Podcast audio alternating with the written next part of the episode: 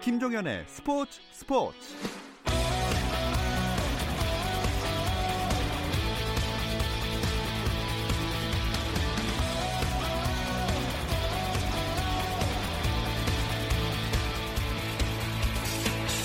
스포츠가 있는 저녁 어떠신가요? 아나운서 김종현입니다. 오늘 하루 스포츠계를 돌아보는 스포츠 타임라인으로 김종현의 스포츠 스포츠 출발합니다.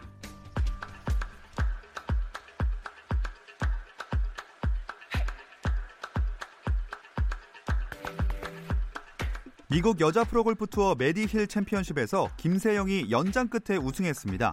최종 합계 7언더파의 김세영은 이정은, 브론테 로와 연장 승부에 돌입했고 연장 첫 홀에서 버디를 잡아내며 정상에 올랐습니다. 미국 프로야구에서는 텍사스 레인저스의 추신수가 토론토 블루제이스와의 홈 경기에 1번 지명타자로 나와 3안타 1볼넷을 기록하면서 팀의 10대 2 대승에 기여했습니다. 피츠버그 파이리츠의 강정호는 오클랜드 어슬레틱스와의 경기 연장 10회 대타로 출전했고 연장 13회 볼넷으로 팀의 5대3 역전승에 힘을 보탰습니다. 잉글랜드 프리미어리그에서 아스널과 맨체스터 유나이티드가 나란히 무승부에 그치면서 4위 자리를 다투던 손흥민 선수의 소속팀 토트넘이 유럽 챔피언스리그 진출을 사실상 확정했습니다. 4위 토트넘에 승점 넉 점 차로 뒤져있던 5위 아스널은 브라이턴과의 홈 경기에서 1대1로 비겨 승점 1점을 더하는데 그쳤고 6위 맨유 역시 허더즈필드 타운과 1대1로 무승부를 기록하면서 토트넘과의 승차를 좁히는데 실패했습니다. 미국 프로농구 NBA 서부 컨퍼런스 플레이오프 2라운드 4차전에서 덴버 너기츠가 포틀랜드 트레일 블레이저스를 116대 112로 이기고 시리즈 전적 2승 2패 균형을 맞췄습니다. 동부 컨퍼런스에서는 토론토 랩터스가 필라델피아 세븐티식서스를 101대 96으로 꺾고 역시 시리즈 전적 2승 2패 동률을 만들었습니다.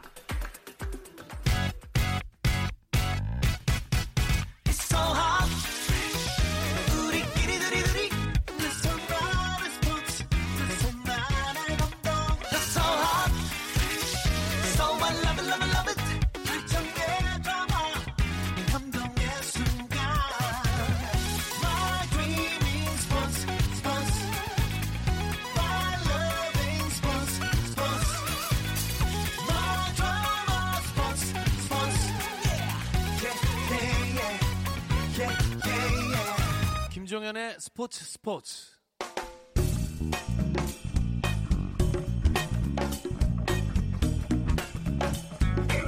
안치용 정세영의 야구 한 잔. 월요일 이 시간에는 저와 함께 야구 한 잔 어떠신가요? 편안하고 유쾌한 야구 이야기 안치용 정세영의 야구 한 잔 시작하겠습니다. KBS N스포츠의 안치용 해설위원 문화일보 정세영 기자 나오셨습니다. 안녕하세요. 안녕하십니까? 네, 네, 아유, 어제가 또 어린이날이었잖아요. 맞습니다. 네, KBO 리그도 어린이날을 맞아서 이런저런 행사나 이런 거 많이 준비했던 것 같아요. 맞습니다. 이게 어린이날 행사는 KBO 리그 최고의 행사 중 네. 하나로 각구단이 이제 모두 정성스레 이제 준비를 하는데 이게 1980년 출범 당시부터 어린이에게 꿈과 희망을 네. 라는 이 모토로 이제 야구가 시작됐는데 어, 그래서 어린이들 관련 행사를 정말 많이 열었습니다. 어, 실제로 어느 경기장을 가더라도 본전이 아깝지 않을 정도로 어허. 어린이들에게 이런 다양한 선물을 제공하는데요. 어제는 그 하나 팬인 윤준서 어린이가 어, 좀 화제가 됐습니다. 아, 맞아요, 맞아요. 윤준서 어린이는 어린이날 하루 전인 5월 4일 날 한화가 7대 9로 뒤진 상황에서 9회 말 2, 3할로 해서 김혜성 선수가 이제 싹쓸이 적시타를 쳤는데 이 장면에서 또 이 윤준서 어린이 네. 아버지 품에 안겨서 막 엉엉 오열을 오열을. 하는 장면이 중계 카메라에 잡혔는데 하나는 수소문 끝에 어, 윤군의 어머니와 연락이 닿았고요. 윤군을 또 5월 5일 어린 날 당일날 초청해서 김혜성 선수가 직접 사인한 유니폼 그리고 사인볼 그리고 마스코트 인형까지 이렇게 선물하는 장면이 어제 가장 그 이슈가 됐던 장면이었습니다. 참 한화에게도 그렇고 우리 윤준서 친구에게도 그렇고 서로 굉장히 즐거운 시간이자 기억에 많이 남을 어린이날이 될 것 같습니다. 근데 언제부턴가 이 어린이날 시리즈 하면 LG랑 두산 또 두산과 LG가 맞붙는 잠실 경기가 떠오르더라고요. 네. 사실 그 이 대회, 이 대회라고 해야 돼요. 이 3연전이 어허. 선수들한테 가장 큰 이 부담을 안길 수밖에 없는 그런 시리즈인데 어, 이번 시리즈는 두산 베어스가 결국은 또 어, 수입승을 또 달성을 했습니다. 사실 2패를 먼저 가지고서 어제 경기를 치렀기 때문에 LG 트윈스가 일요일 경기, 그러니까 어제 경기만큼은 어떻게 해서든 이기려고 네. 굉장히 좀 많은 또 준비, 선수들의 어, 생각도 많이 바뀐 상태에서 경기를 또 치렀는데 결과는 너무나 또 실망적으로 너무나도 큰 점수차로 또 패하고 말았는데 음. 역시 한 번 지고 나니까 이후에는 뭔가 선수들의 움직임이 굉장히 좀 딱딱해지고 또 작은 실수들이 계속 나오면서 상대에게 너무나도 좀 쉽게 경기를 내주는 그런 시리즈였는데 역시 부담을 참 많이 안고서 선수들이 플레이를 하는구나라는 거를 어, 좀 느낄 수 있었던 이번 네. 어린이날 시리즈였습니다. 이게 두산과 LG의 어린이날 시리즈가 이게 벌써 24년째입니다. 어, 오래됐네요. 1996년 더블헤더를 시작으로 1997년과 2002년을 제외한 매년 어린이날 맞대결을 펼쳤는데요. 어, 실제로 두 팀은 144경기 중 반드시 이겨야 되는 경기가 바로 어린이날 매치다. 음. 어제도 김태형 감독이 이런 말을 했습니다.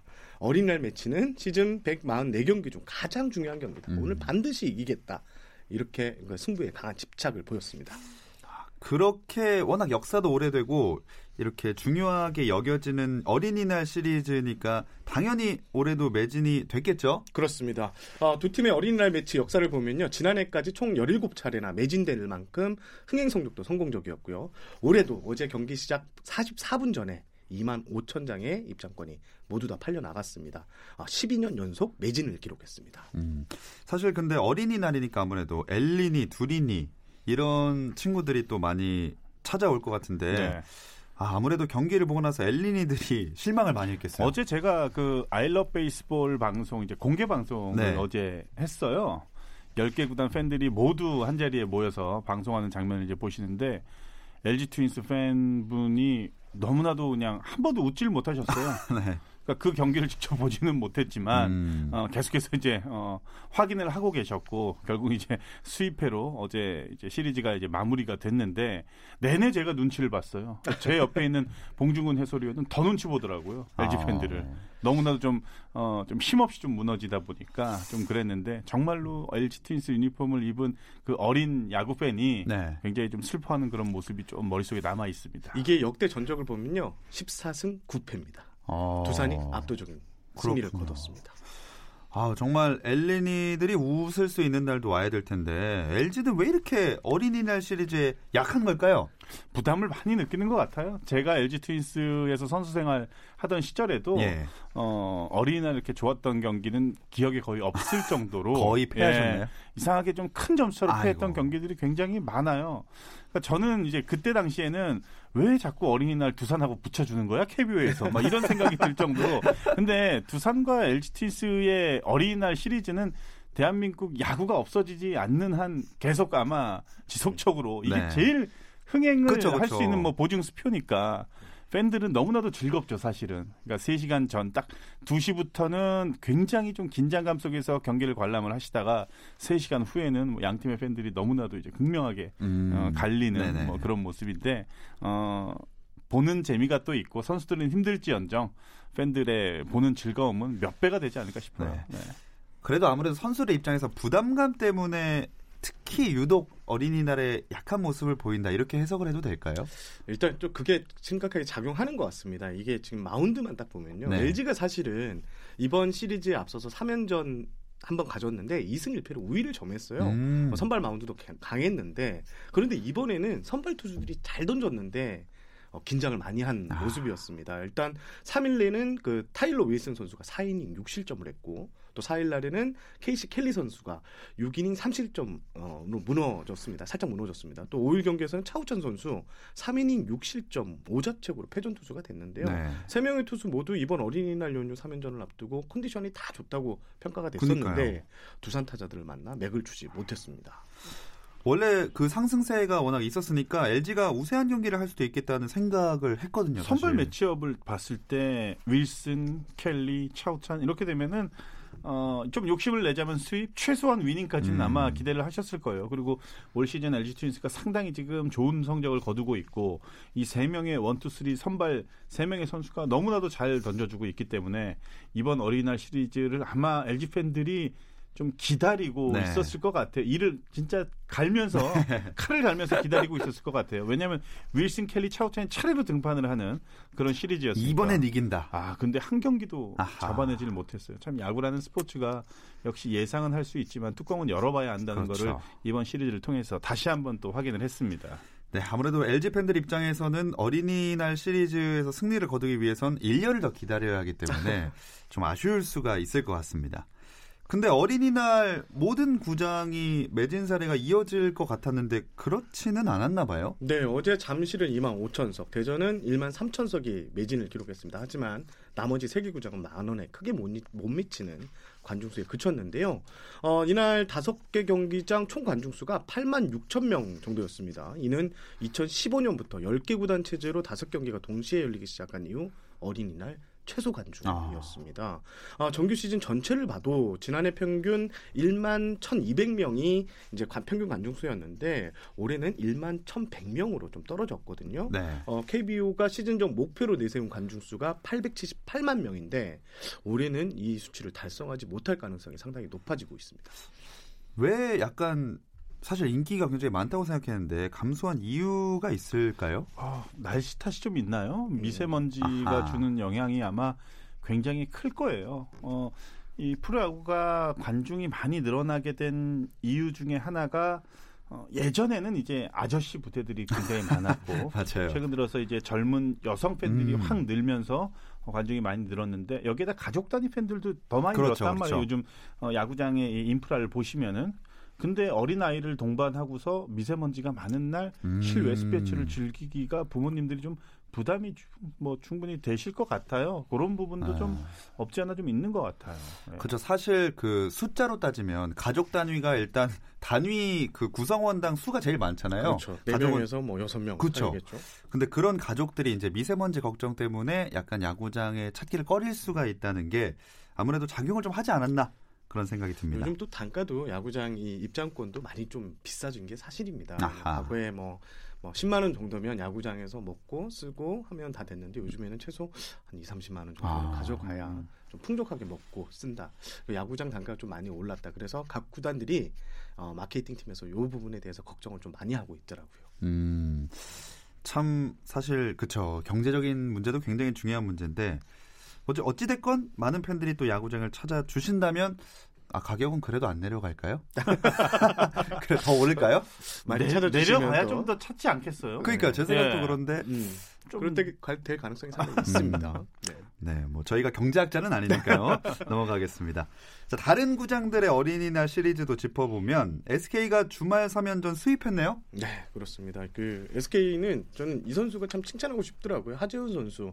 SK가 사실 김태훈 선수가 원래 마무리였는데 흔들리면서 마무리가 올해도 좀 시덥지 않겠구나 이런 생각을 했었는데 하재훈 선수가 최근 다섯 경기에 종료하는 상황을 모이- 모두 책임졌고요. 음. 또 마무리도 4개의 세이브를 올렸습니다. 하재훈 선수가 아, 이번 부산 시리즈에서도 뒷문을 좀 든든하게 지켜준 게 SK는 큰 힘을 받은 것 같고 반면 롯데 같은 경우에는 최근 10경기에서요. 1승 9패입니다. 아, 순위도 어느새까지 그 9위까지 떨어졌는데요.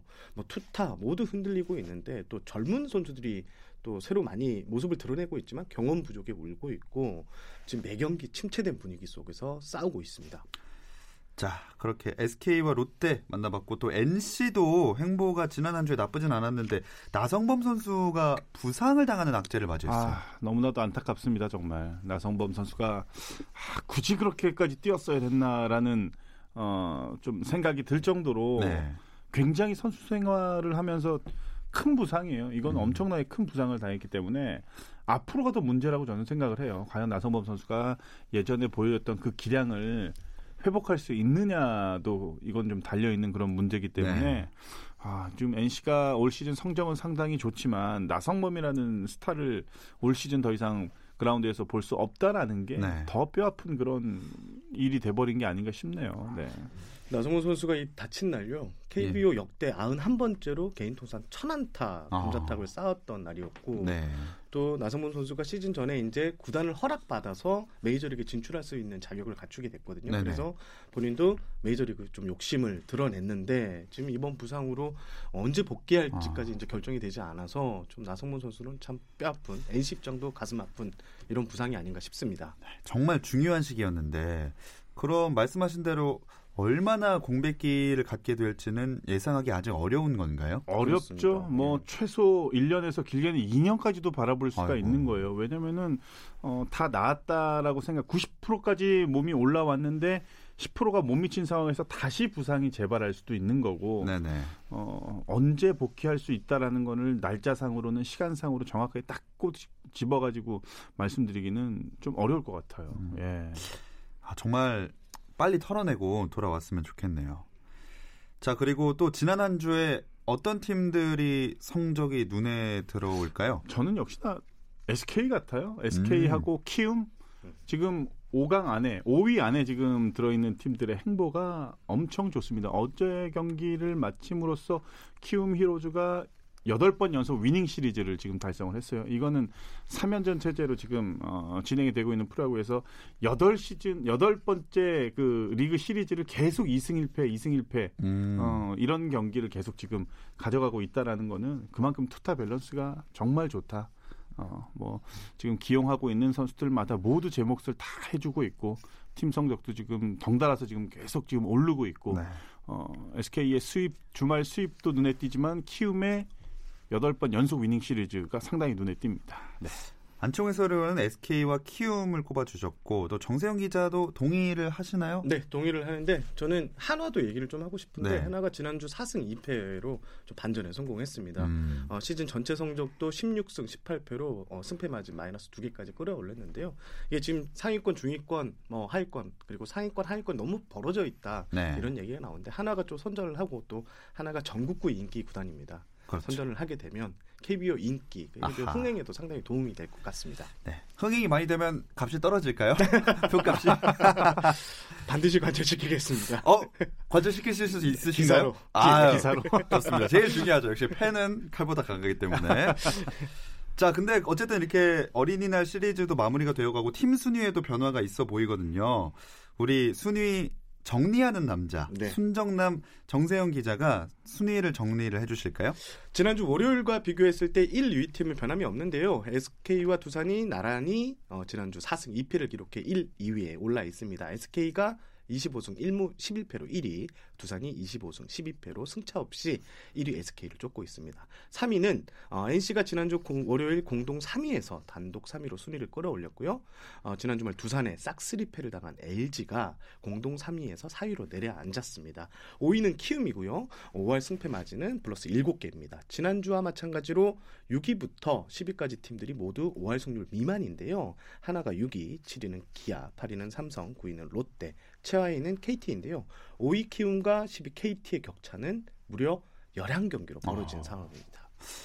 이 정세영 기자가 아까도 말씀하신 대로 5위와 6위 간의 격차가 엄청 큰 것 같아요.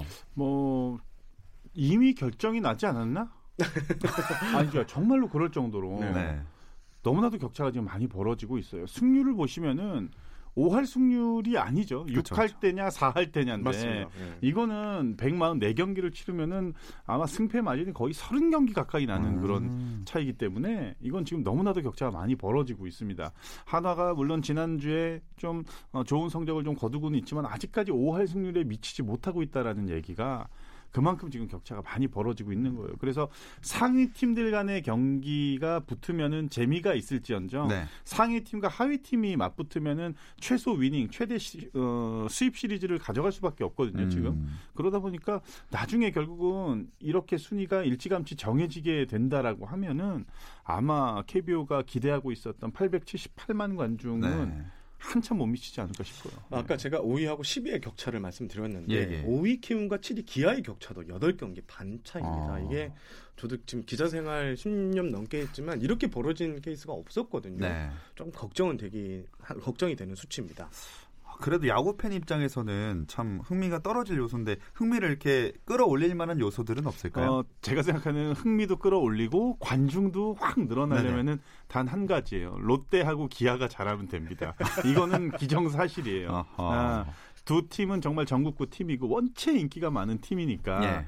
두 팀의 성적표에 따라서 관중이 확 오르느냐 아니면 확 이제 내려가느냐 이 차이가 굉장히 크거든요. 네. 그러니까 두 팀이 지금 하위권에 떨어져 있는 부분이 아마 지금까지의 관중이 많이 줄어든 이유 중에 가장 큰 요인이 아닌가 싶어요. 음. 저는 네. 두, 두 팀이 잘해야 됩니다. 저는 뭐 1위 팀 1위 경쟁이 지금 나름 재밌거든요. 네네. SK가 이기면 두산이 또 따라 이기고 그 음흠. 뒤에 추격하는 팀들이 세 경기 안차에서 지금 경쟁을 펼치는 이제 군웅할 거의 시대가 왔는데 이런 거는 관전 재미있는 관전 포인트가 될것 음. 같긴 합니다. 참 모든 팀들이 서로 물고 물리는 관계가 돼야 보는 입장에서도 재밌으니까 재밌는 경기 계속 펼쳐 주셨으면 좋겠습니다. 자, 야구 이야기 나누고 있는데요. 김종현의 스포츠 스포츠 함께하고 계십니다. 저녁 시간 저와 나누는 야구 한 잔으로 하루의 스트레스 풀어보시죠.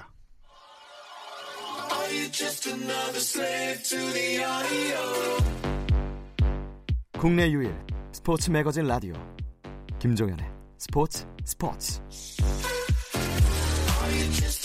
김종현의 스포츠 스포츠 월요일은 더가웃 안팎의 이야기들을 안주 삼아 야구 한잔 함께하고 있습니다. 문화일보 정세영 기자, KBS N스포츠의 안치용 해설위원과 함께하고 있는데요. 지난주 프로야구 경기들 돌아보면서 한 주간의 이슈들 계속해서 짚어보겠습니다. 앞서서 저희가 어린이날 시리즈 얘기를 해봤는데 네.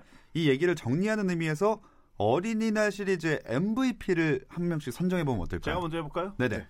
두산 베어스의 김재호 선수. 어허. 네, 12타수 9안타랍니다. 어마어마하게 그냥 쳤어요. 장난 아니네요. 네, 12타수 9안타면 타율이 한 7할 7할 5푼? 오픈. 그죠. 7할 아, 5푼이니까 정말 말도 안 되게 지금 때려냈는데 그 전까지 김재호 선수가 2할 초반대로 타격이 굉장히 부진했는데 네. 이번 어린이날 시리즈 때 보니까 김재호 선수가 가족들을 계속 이제 야구장에 동반을 하면서 경기를 했는데 어. 자녀들과 또 가족들과 친지들 앞에서 엄청나게 어깨 힘이 들어갈 만한 그런 가장의 성적을 무게. 또딱 보여주면서 아마 이번 주부터 다시 상승 모드에 들어가지 않을까 싶네요. 음. 그래서 저는 김재호 선수. 네. 정확하게 제가 말씀을 하고 말씀드리고 싶었던 내용을 다 말씀해 주셨는데 네. 그래서 제가 김지훈 빨리 선수가 했어요. 또 지난주 성적도 그렇군요. 네네. 보면 여섯 경기에서 타율이 5할 높은 6리 리그 전체 2위였거든요. 음. 상당히 잘했습니다. 그리고 말씀해 주신 대로 9안타를 때려냈는데 한 개의 홈런이 있었고 여섯 개의 타점도 여섯 개의 득점까지 올렸습니다. 두린이를 웃게 한 1등 공신 바로 김재호 선수였습니다. 이 기세를 이제 시리즈 끝 어린이날 시리즈 끝나고도 계속 이어갈 수 있겠죠? 그래야죠. 예. 그러니까 지금 먼저 페이스가 또 좋고 네. 좋은 상태고 날씨도 점점 더 이제 따뜻해지고 음흠. 하니까 여러 가지 이유가 김재호 선수가 이제 상승세를 탈 수 있을 거다.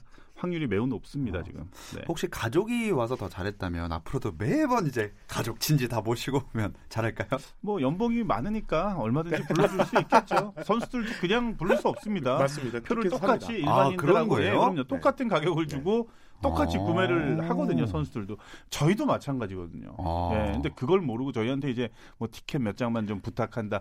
포수 뒤에 그 자리가 좋더라. 뭐안 이렇게 물어보는 말씀드리려. 했는데 예. 한 장 부탁한다고. 바로 삭제해요 전화번호. 아, 그래요? 네, 우리 어, 연락 안 하길. 잘했다. 예, 잘하셨어요. 아. 네. 알겠습니다. 아 근데 순위표를 보면서 올해는 뭔가 좀 보여줄 줄 알았던 KT가 반전의 모습을 보여주지 못하고 있다는 게 좀 아쉽더라고요. 이게 저는 이렇게 평가하고 싶습니다. 믿는 도끼에 발등이 찍혔다. 아하. 그 믿는 도끼 세 자루가 있었는데요. 먼저 첫 번째는 이대은 선수였습니다. 이대은 선수 지난해 드래프트 1순위로 또 KT에 오면서 에이스 역할을 해줄 것이라 기대했는데 어, 오늘 기준으로 승리가 없고요. 어, 2패 평균 자책점이 6.00입니다. 또 두 번째 도끼는 멜 로하스 선수인데 타율은 2할 9푼 6리로 어, 나름 좀 선전을 하고 있는데 홈런이 아직 다섯 개밖에 없고요. 네. 장타율이 4할 3푼밖에 되지 않습니다. 그리고 출루율과 장타율을 더한 오피스도 7할 9푼 7리로 약간 떨어지는데요. 이 중심 타선에서 멜로아스 선수가 어, 해결사 역할을 제대로 못 해주고 음. 있습니다. 여기에 오태균 선수도 참 시즌 전에 큰 기대를 모았는데 현재 타율이 2할 4푼 5리 2홈런 5타점에 부진한 성적을 올리고 있습니다. 이 세 선수가 믿었던 도끼에서 지금 발등을 찍는 아. 도끼로 이렇게 바뀐 상황입니다. 네, KT가 이렇게 도끼에 발등을 찍히다 보니까 어려운 상황을 맞아서 그래서 이 소사가 다시 복귀를 한다 이런 설도 흘러 나오고 있는 것 같은데요. 저도 기사를 통해서 봤어요. 대만 언론에서 네. 흘린 음. 흘린 기사로 이제 봤는데 뭐 KT 위즈랑 기아 타이거즈가 관심을 가지고 있다. 네. 어, 저는 되게 반가운 소식이라고 저는 생각을 해요. 정세영 기자의 생각은 어떨지 모르겠지만 소사 선수는 지금 어, 외국인 선발 투수가 필요한 팀에서 소사를 거부할 만한 팀이 과연 있을까요? 음. 이렇게 검증이 또 되고 또 굉장히 좀 뭐 우리나라 야구에 완전히 적응이 다 마친 또 여기에다가 기량도 상당히 뛰어나고 이런 선수를 놔다 할 팀이 있을까? 근데 어 과연 대만 쪽에서 풀리는 그 자유계약으로 이제 풀리는 날짜 뭐 이런 것들을 계산을 해봐야 될 텐데 네. 일단 소사가 돌아온다는 얘기는 굉장히 좀 어, 눈길이 가는 그런 지금 소사 선수가. 대만에서 7경기에 나왔는데 4승 1패 평균 자책점이 1.76입니다. 어. 하지만 이 소사 선수가 6월 말까지 대만 프로야구 푸방과 이제 단기 계약을 맺은 상황이거든요. 네. 이 단기 이 6월 말이 끝나야지 정확하게 음. 언제 이적을 할지 결정이 될 것 같습니다. 지금 이적을 하게 되면 소사 선수도 계약금을 반환해야 되고요. 아하. 또 이적료가 책정될 가능성이 상당히 높습니다. 그래서 좀 6월 안에는 이적이 좀 쉽지 않을 것이다라는 게 지배적인 관측입니다. 네.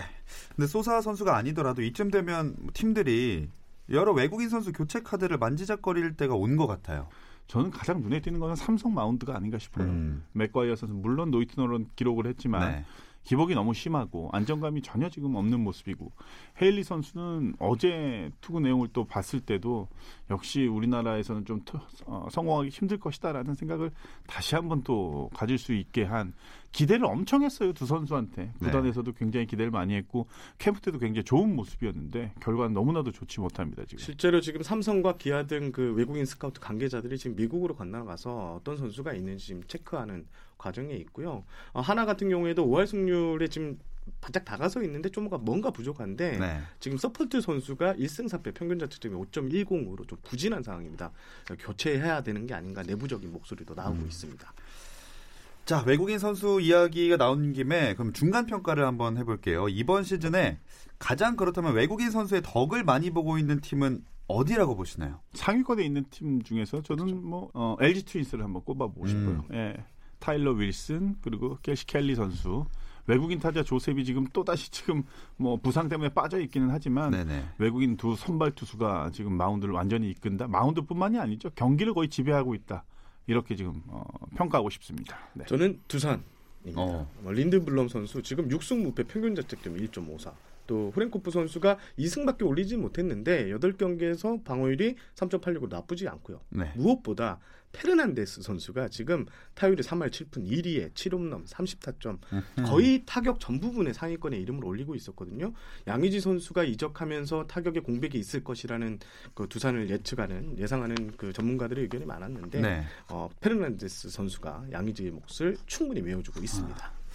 네, 오늘 야구 이야기 재밌게 나눠봤습니다. 함께해 주신 KBS N스포츠의 안치용 해설위원, 문화일보 정세영 기자 고맙습니다. 감사합니다.